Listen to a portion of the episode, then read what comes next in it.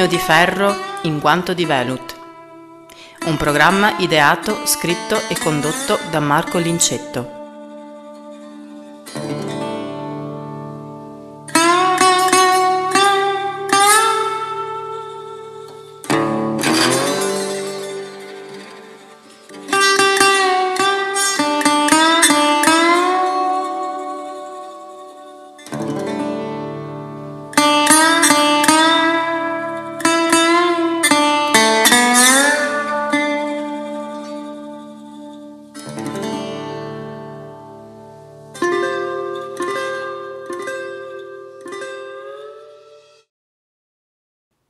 Qualche mese che penso a questo video. Sì, perché i Van der Graaf Generator sono uno dei miei gruppi del cuore. Ed è anche un gruppo estremamente complicato, nel senso che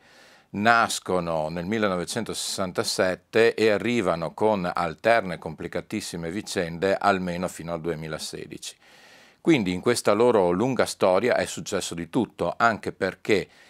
eh, i membri che vanno a comporre questa band nel corso degli anni sono sostanzialmente solisti, sono personalità molto forti e quindi la vita del gruppo è stata sempre, fin dall'inizio, estremamente tormentata, anche se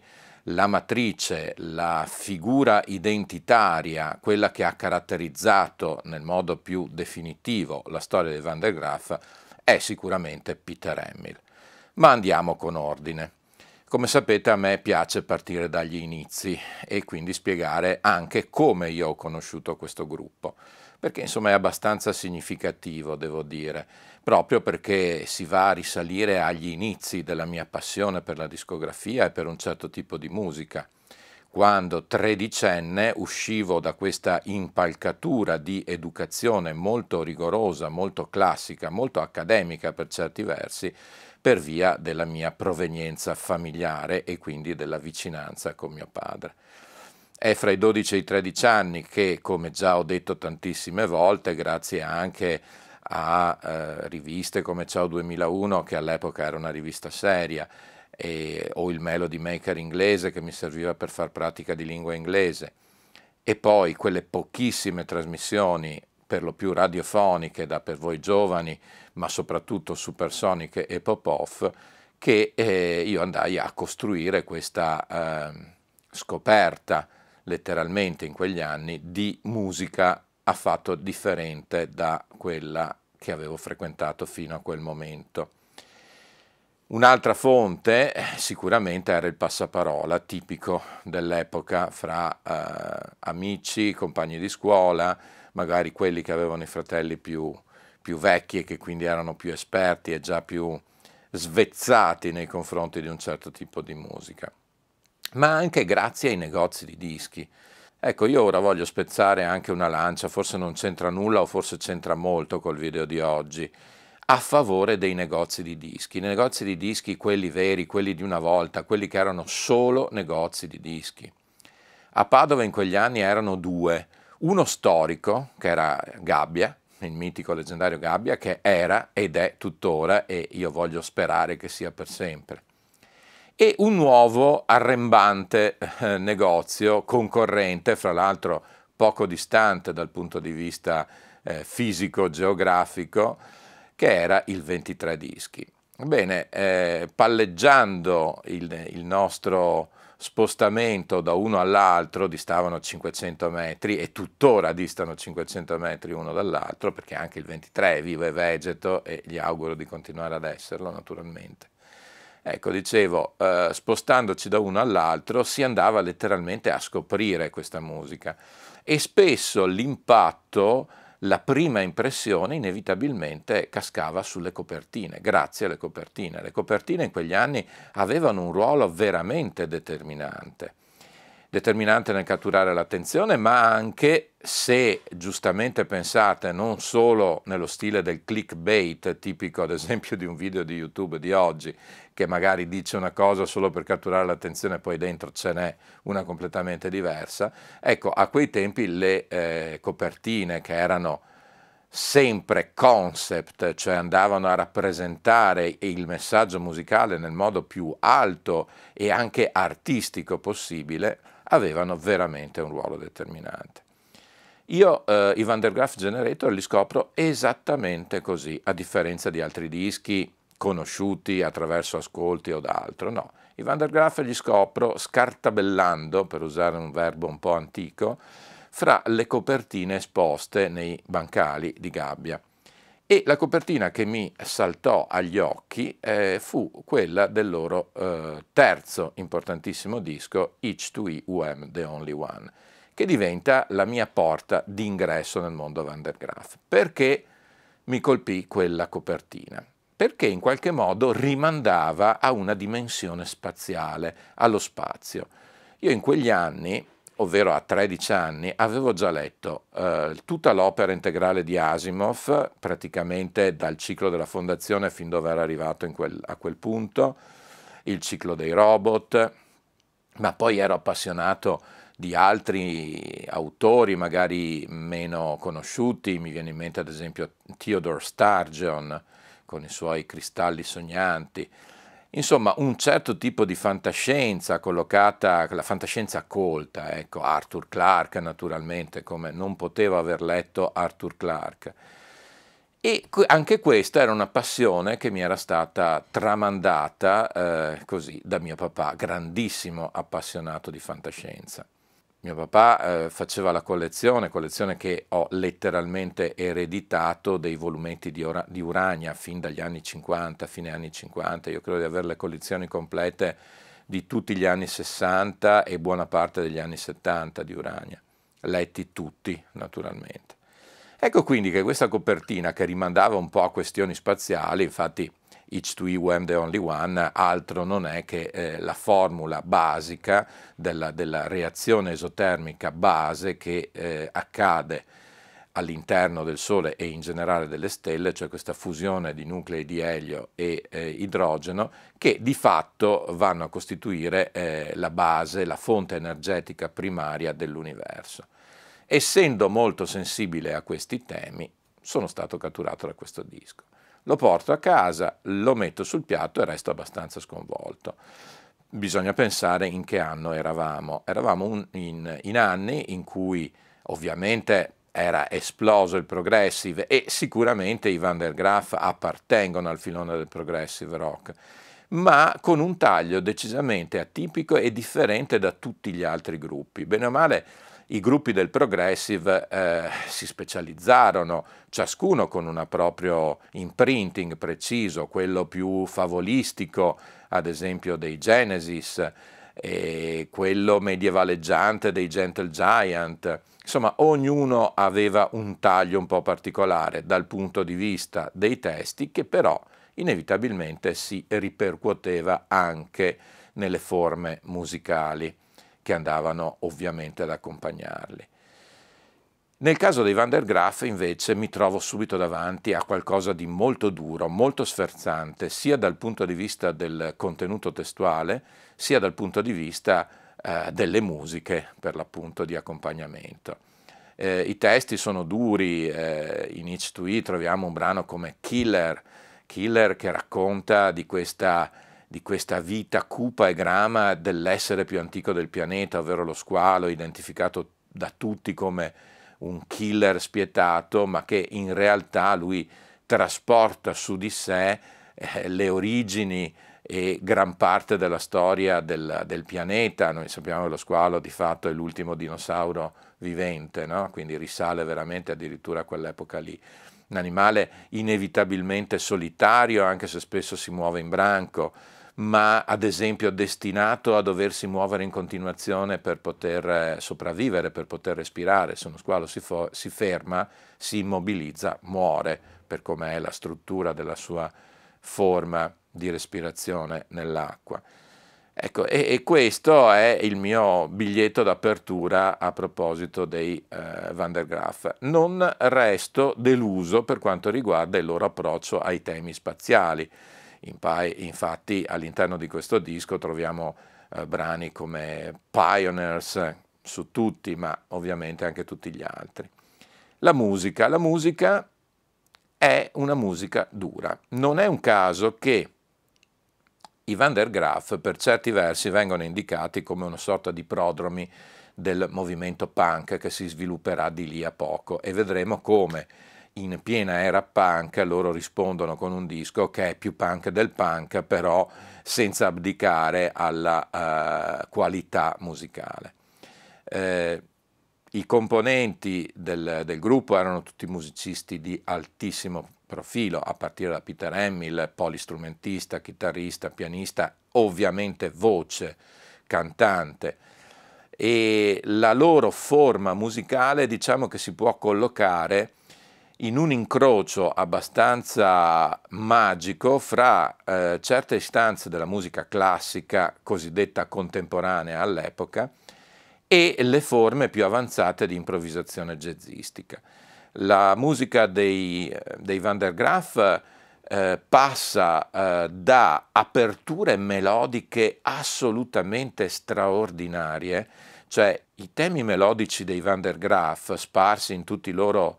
eh, dischi praticamente, inutile dire i primi, ovunque nella loro discografia si trovano questi squarci melodici veramente che ti catturano, che hanno una forza, una impressività notevole e addirittura un fascino, sono fascinosi, ammaglianti, che è una caratteristica tipica delle grandi melodie.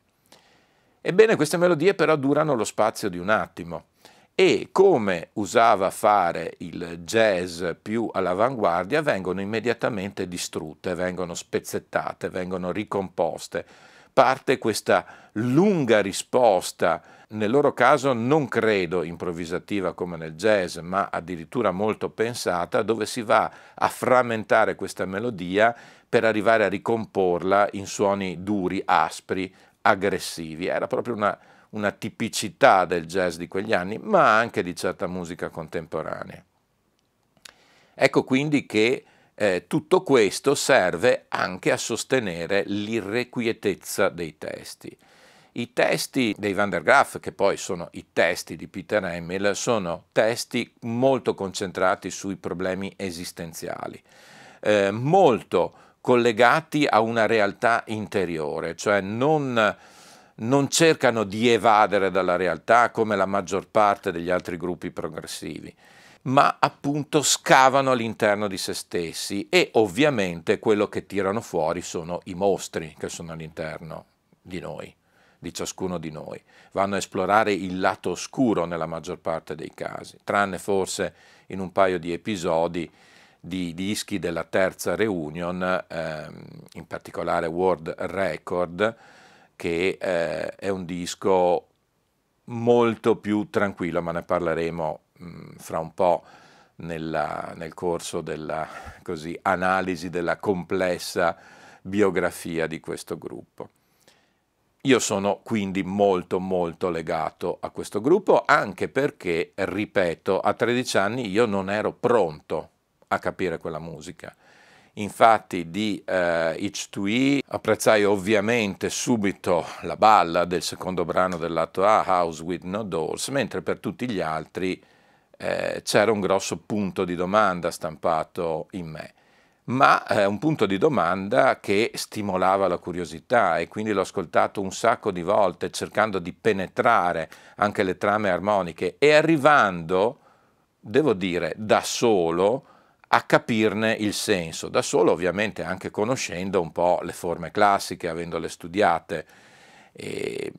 tipicamente ad esempio la rapsodia per quanto riguarda il mondo della musica classica e appunto la tipologia dell'improvvisazione jazzistica proprio di quegli anni. Quelli erano anche gli anni in cui io andavo a scoprire personaggi, un eh, giovane italiano che poi già all'epoca proprio giovanissimo non era, che rispondeva al nome di Giorgio Gaslini con la sua musica totale e con le sue improvvisazioni anche molto provocatorie ed aggressive, tipiche degli anni 70, ma poi la Mahavishnu Orchestra, soprattutto nella collaborazione con John McLaughlin. Insomma, avevo già avevo già delle frequentazioni pericolose e eh, i Van der Graaf non fecero altro che introdurmi ancora di più in quel mondo decisamente non di facile approccio. L'amore è rimasto assolutamente immutato anche perché di fatto, anche se come sempre accadeva in quegli anni, li ho conosciuti praticamente dopo il primo scioglimento, perché nel 1974 era già avvenuto il primo scioglimento della band, ma ho avuto modo, visti questi due anni di pausa, di mettermi in pari, quindi andare a scoprire i primi quattro straordinari dischi di cui adesso andremo a parlare. E per poi riallinearmi, infatti a partire dal 1975 li ho seguiti in, in pareggio, cioè acquistando i vinili via via che uscivano. Io infatti dispongo di tutti i vinili originali di prima stampa, di tutta la prima fase, fino al 1978 con i live Vital e, e, mi ritengo molto fortunato per questo. Poi di recente ho acquistato anche le versioni in CD rimasterizzate, in particolare proprio di Each to E, When the Only One e del secondo disco, The Least We Can Do Is Wave to Each Other, anche perché le copie in vinile originali sono letteralmente massacrate. Il mio Each to E, When the Only One, prima stampa italiana dell'epoca, era ed è veramente distrutto causa passaggi attraverso gli aratri dei, eh,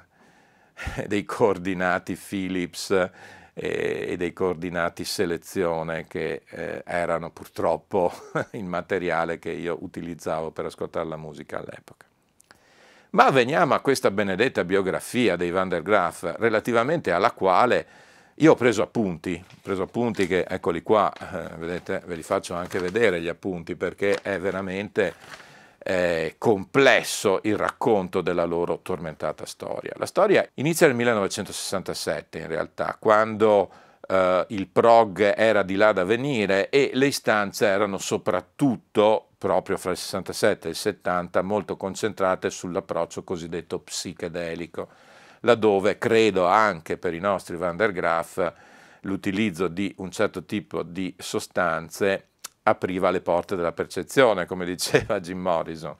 Quindi, insomma, la musica era abbastanza influenzata da quelle cose lì. L'idea dei Van der Graaf nasce nel 1967 da, da quello che si può considerare a tutti gli effetti il fondatore, cioè Judge Smith, eh, cantante, batterista, eh, polistrumentista, anche lui alla fine come maggior parte dei membri dei Van der Graaf. Durante un viaggio a San Francisco, guarda caso, eh, patria di un certo tipo di psichedelia, gli viene in mente l'idea di fare un gruppo e comincia a pensare ai musicisti che lui già conosce nella sua natia Inghilterra e quando rientra a Manchester raggruppa una prima uh, formazione in trio che vede appunto la presenza già da allora di Peter Hamill che appunto diventerà un po' il marchio di fabbrica, l'imprinting di tutti i lavori di Van der Graaf e Nick Pern. E lì nasce anche il nome Van der Graaf Generator. Eh, cosa ci significa? Cos'è questo Van der Graaf Generator? È una macchina in grado di generare cariche di elettrostatiche di elevatissima potenza, invenzione per l'appunto di questo signore Van der Graaf. E da lì nasce il nome. Nel 1968 eh, già c'è un cambiamento, già c'è un cambiamento, eh, esce eh, Nick Pern ed entra Kit Ellis. A quel punto si entra in studio per registrare un singolo con il trio, quindi Emil, eh, Ellis e Smith, un singolo che si intitola People You Were Young, eh, che non entrerà in nessun disco dei Van der Graaf, ma in un disco poi successivo di Peter Emil. È un singolo di scarso successo e eh, lo stesso Smith a questo punto decide di mollare decide di mollare, ma Peter Emil, come abbiamo detto, aveva già in qualche modo preso le redini del gruppo e eh, viene sostituito da Hugh Benton, questo tra- tastierista che diventerà una delle colonne poi di tutte le epoche più significative dei Van der Graaf. A questo punto, eh, di fatto però, il gruppo è sciolto, quindi questa, questa nuova formazione entra in studio per registrare il primo album, quello che doveva essere il primo al- album solista di Peter Emil. Però mentre sono riuniti a registrare questo disco capiscono che in realtà l'esperienza dei Van der Graaf eh, deve essere ripresa e quindi si cambia in corsa e eh, nasce questo primo album di Aerosol Grey Machine nel 1969 che è ancora figlio di tutte le istanze psichedeliche, ma già dentro ci sono tutti i germi dello sviluppo che prenderà il gruppo già a partire dal, dall'album successivo nel 1970, eh, che li indirizza dentro questo nuovo filone del prog, così come l'ho descritto poc'anzi. Di fatto quindi rinasce questa band, eh, in realtà ehm, eh, loro si presentano come Van der Graaf Generator nuovamente solo inizialmente eh, con eh, l'uscita del singolo nel mercato americano, eh, singolo che prevedeva i brani Afterwards e Negromancer. Comunque, a questo punto, dopo Aerosol Grey Machine, altro cambio di fronte. Esce Kit Ellis, anche perché ancora il successo tardava ad arrivare e quindi spazientito Kit Ellis se ne va, ed entra Nick Potter, altro elemento cardine degli anni d'oro. A questa formazione si unisce infine David Jackson che apporta un contenuto determinante con il suo sax e il suo flauto. Ecco che abbiamo il quartetto che segnerà la storia di tutto il primo periodo dei Van der Graaf, che è,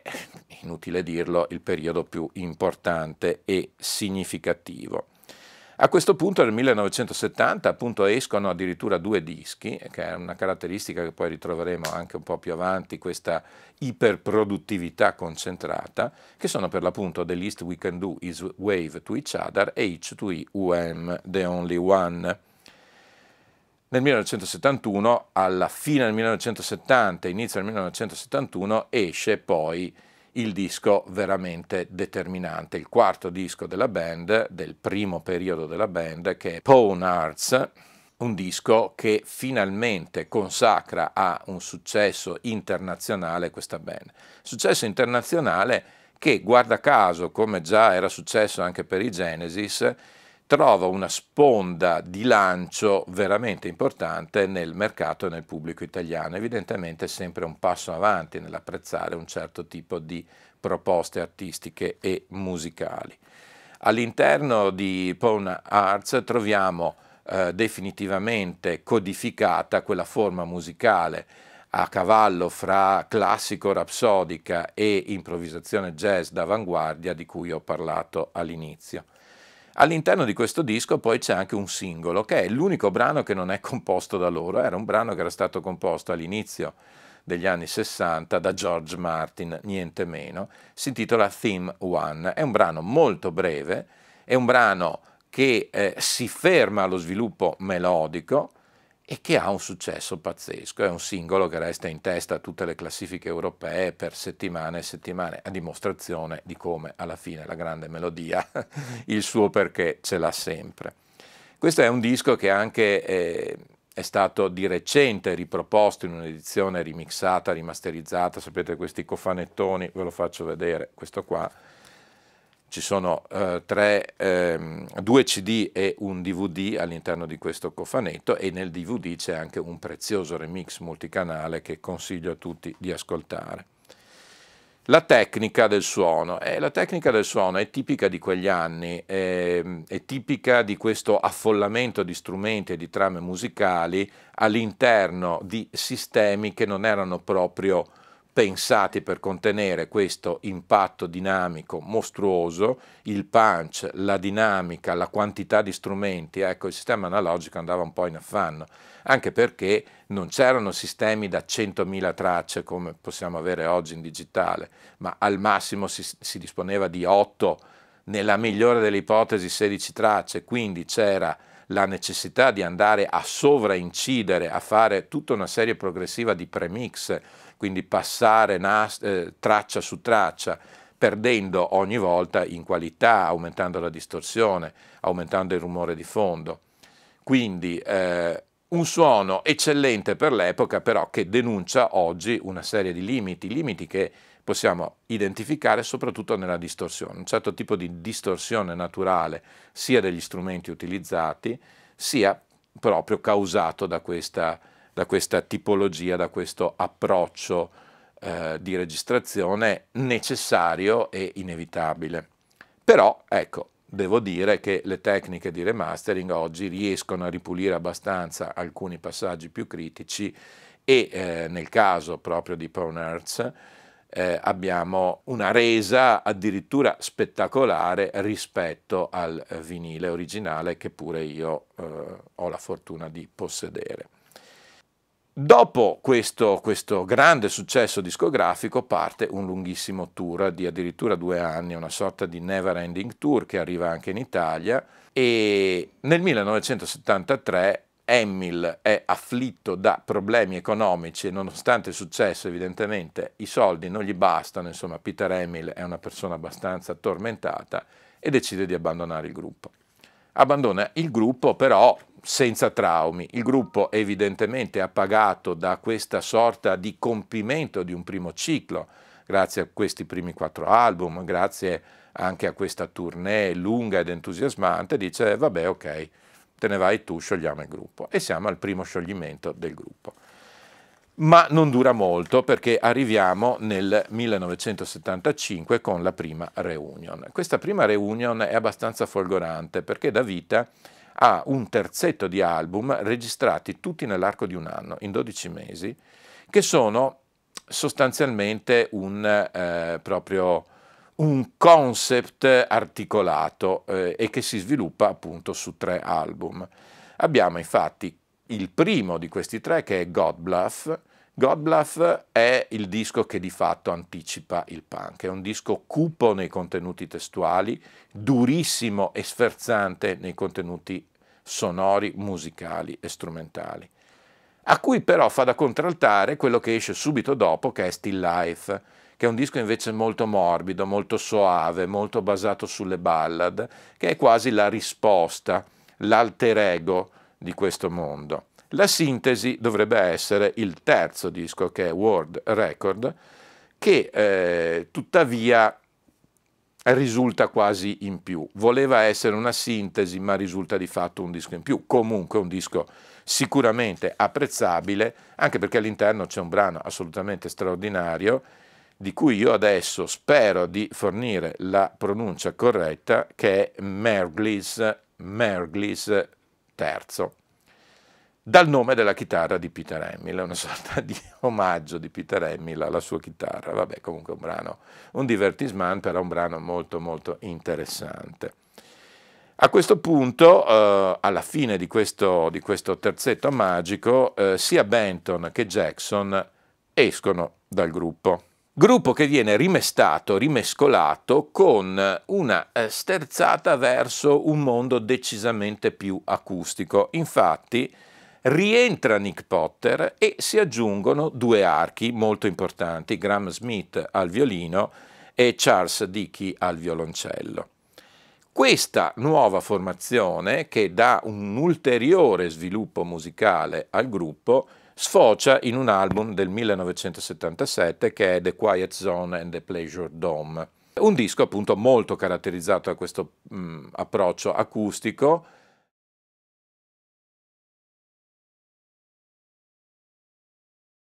Dopo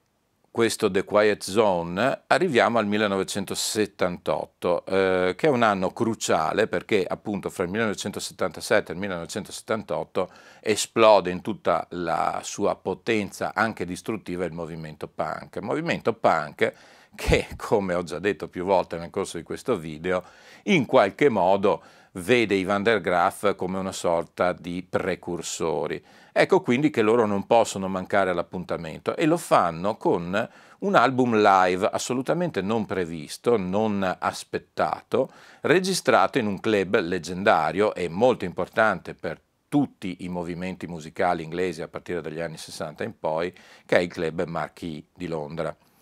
e eh, questo concerto registrato lì, fra l'altro anche con una tecnica per l'epoca molto molto buona, infatti pur nella durezza dei suoni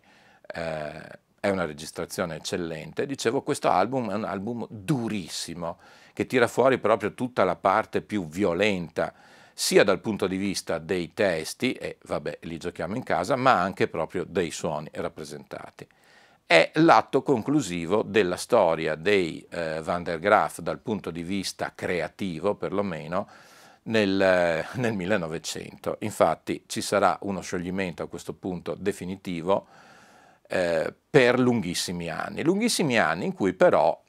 i, i, nostri protagonisti, siccome non si sono mai lasciati in modo eh, dirompente per motivi chissà quali, ma semplicemente per naturale completamento di ciascuno dei cicli che avevano affrontato, continuano a, frequentarsi e continuano sporadicamente ad esibirsi dal vivo, vuoi in singoli concerti, vuoi in mini tournée, e questo fra il 1979 e il 2004.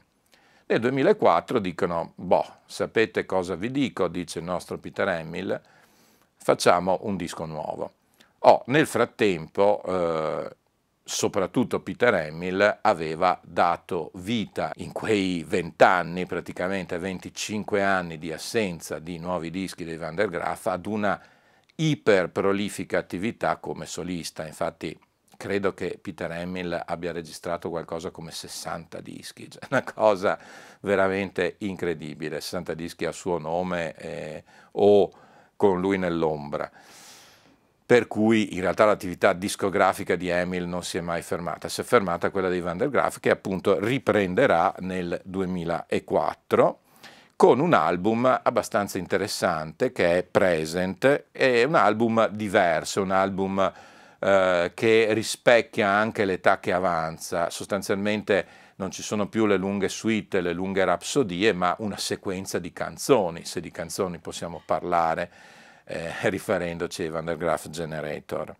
A queste seguiranno altri quattro album negli anni 2000 e nel 2008 eh, Trisector in trio ancora una volta, nel 2011 e Grounding in eh, Numbers, nel 2012 Alt e come vedete li leggo perché sono album secondo me non di particolare interesse mentre si arriva all'ultimo ad oggi registrato nel 2016 che è Do Not Disturb. Questo è un disco secondo me straordinario, è un disco in cui si vuole mettere la parola fine e forse la parola inizio alla storia dei Van der Graaf. Innanzitutto è un album registrato interamente in analogico ma sfruttando l'evoluzione suprema dell'analogico che evidentemente mancava nei primi anni 70 quando realizzarono i loro grandi dischi. È un disco che rimanda direttamente a quel primo periodo, sia dal punto di vista dei contenuti testuali che dei contenuti musicali. Ritornano le suite, ritorna la forma rapsodica, il suono è semplicemente spettacolare. Esiste un'edizione in vinile che io purtroppo non sono mai riuscito a, ad avere, sono però riuscito a sentirla ed è qualcosa di mitico è registrato come buona parte anche dei loro dischi del passato e degli inizi ai Trident Studios, che come sapete sono degli studi inglesi eh, molto molto importanti che hanno anche creato, realizzato del, degli strumenti, dei banchi di missaggio, poi eh, diventati e resi in commercio per chi volesse utilizzarli, proprio per questa sorta di marchio di fabbrica del suono quindi loro tornano a uh, utilizzare questa tecnologia e appunto nasce questo disco che io vi consiglio assolutamente di andare a recuperare anche semplicemente in formato CD proprio per la qualità straordinaria uh, del suono, un suono straordinario ma antico, non so come altro definirlo. Bene, a questo punto siamo arrivati veramente alla fine della, della, del racconto di questa complicata storia che eh, vi garantisco, io ho semplificato, ci ho studiato su un mese perché sarebbero tantissime, tantissime le cose da dire della lunga vita, della lunga attività dei Van der Graaf, ad esempio la storia dei loro tour che, ripeto, sono stati tantissimi, articolati, hanno affrontato le formazioni più differenti, eh, è un capitolo quasi a parte quello dei live dei Van der Graaf e che evidentemente nella mezz'ora che ho deciso deve essere la soglia invalicabile della durata dei miei video non può essere affrontata, ma se l'argomento dimostrerete che vi interessa, magari in un futuro affronteremo più nello specifico anche la storia dell'attività live dei Van der Graaf. Spero anche di aver con questo video accontentato molti appassionati che più di una volta mi avevano chiesto di realizzare un video sui Van der Graaf non sapendo quanto io fossi e sia legato a questo gruppo per i motivi che ho ben spiegato all'inizio. Quindi concludiamo qui, anche per oggi è tutto, vi rimando all'ascolto finale che nel momento in cui sto registrando la parte testuale del video ancora non ho deciso, ma cercherò qualcosa che sia in linea col tema affrontato. Vi ricordo di iscrivervi al canale Velut Luna qualora ancora non lo siate, e qualora ovviamente vi interessino i contenuti che noi proponiamo e inevitabilmente, inesorabilmente, anche per oggi, that's all, folks.